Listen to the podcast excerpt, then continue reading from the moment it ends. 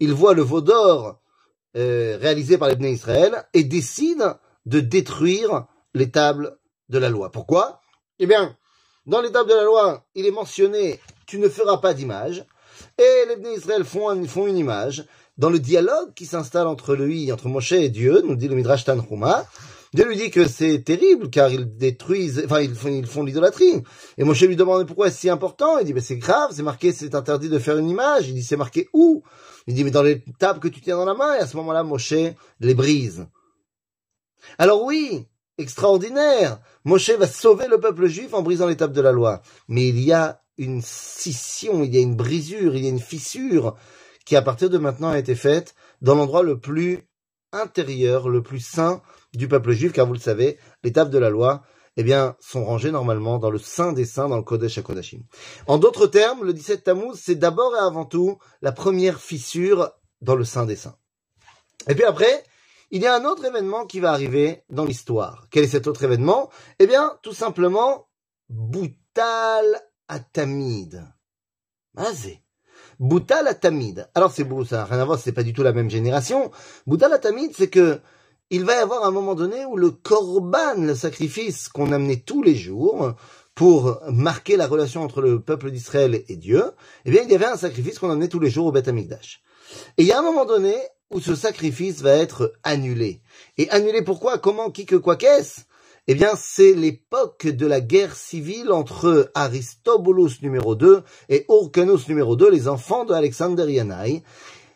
Ces deux enfants, deux frères qui se font la guerre, l'un veut être Cohen Gadol et roi, l'autre veut être roi et Cohen Gadol. Vous aurez compris qu'ils se font la guerre tous les deux. Et durant cette guerre, eh bien, alors qu'il y avait une trêve officielle tous les jours pour amener le Korban à eh bien, à un moment donné, ils arrêtent d'emmener le Korban à.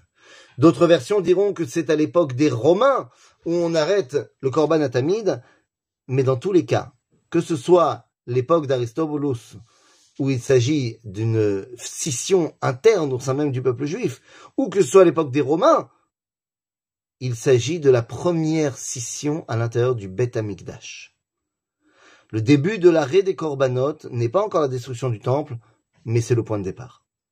Après, la troisième euh, euh, chose qui est arrivée, c'est euh,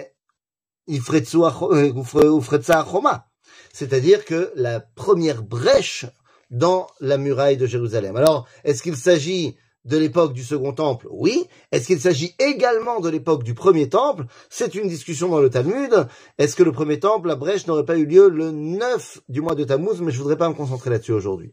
Quoi qu'il en soit, la brèche dans la muraille de Jérusalem, ce n'est pas encore la chute de la ville, mais c'est le point de départ de la chute de Jérusalem.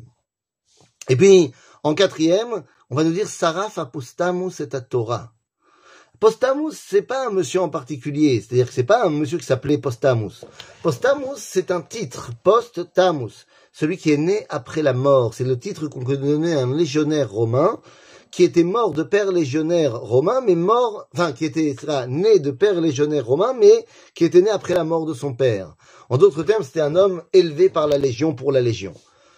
Ce post-tammuz, c'est donc un légionnaire romain qui a brûlé un Sefer Torah. Encore une fois, si on devait faire un jeûne pour toutes les fois où les goïms nous ont brûlé quelque chose, on ne mangerait pas beaucoup. Il s'agit d'une euh, destruction beaucoup plus particulière. Il nous dit Flavius Joseph, dans son livre La guerre des Juifs contre les Romains, qu'il s'agit du moment où les Romains sont arrivés dans le village de Beth-Horon, sous couvert de chercher des pilleurs qui seraient venus piller euh, le camp romain pas loin de Beth-Horon, eh bien, finalement, les Romains vont massacrer les gens, vont détruire la ville, et nous raconte Joseph qu'à un moment donné, il y a un légionnaire romain qui va prendre le Sefer Torah, qui va le dérouler euh, au centre de la ville et qui va le brûler.